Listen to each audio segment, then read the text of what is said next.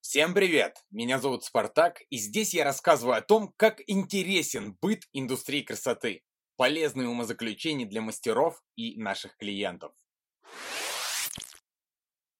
Почему один человек покупает обувь за дорого, а второй говорит, да я лучше за эти деньги и что-то там? Не болея манией тратить большие деньги на одежду, я все-таки грешен, так как очень люблю эксклюзивную обувь, которая, к сожалению, не может стоить дешево.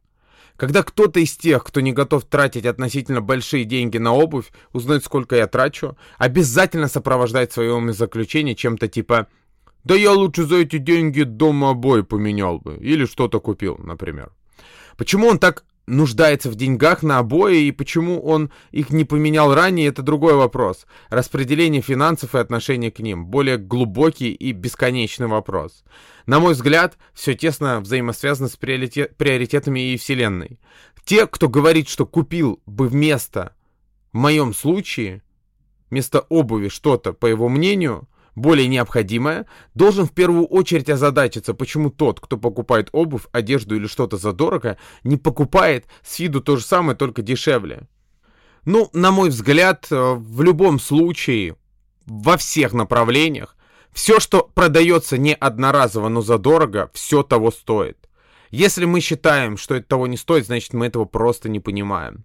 Можно продать какую-то одноразовую историю задорого, э, типа помошенничать немножко, и в итоге потом потерять и репутацию и больше ничего не продать.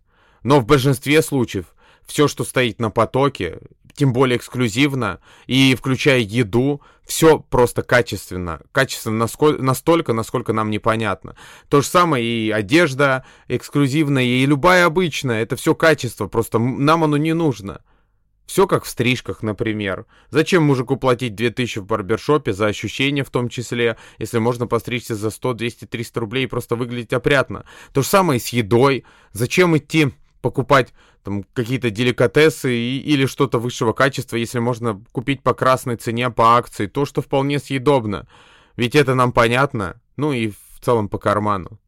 Объясню, почему у меня такое отношение к обуви и что оно мне дает. Опережая события, должен сказать, что благодаря финансовым вложениям эксклюзивной обуви я больше зарабатываю. В моем случае обувь это инвестиции, хотя она вообще не связана с моей профессией. Когда я утром выбираю обувь на работу, мне доставляет удовольствие знание того, что в городе мало людей обладают такой же. Когда иду на работу, попутно покупая себе в Макдональдсе кофе, нередко слышу, что за спиной кто-то шепчется и говорит «Глянь, какие кеды крутые!»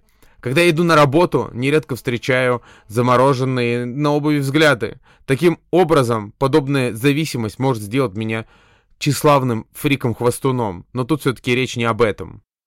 Подобные непрямые комплименты придают мне настроение и уверенности в себе, а бл благодаря настроению и уверенности я зарабатываю больше денег так как у меня работа творческая, а не системная, несмотря на то, что многие навыки давно упаковали в систему. Все равно, желание сделать работу идеально зависит от настроения, а подача работы и, себя зависит от уверенности.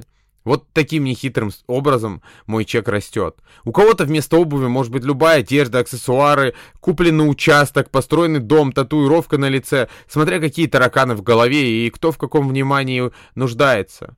Перед тем, как лезть в чужой карман и осудить чужие вложения, попробуйте понять, чем конкретно аргументирована покупка. Неужто вы думаете, что люди, которые тратят много денег на обувь или на что бы то угодно, так сильно заботятся о своих ступнях? Нет, нет, нет, абсолютно нет.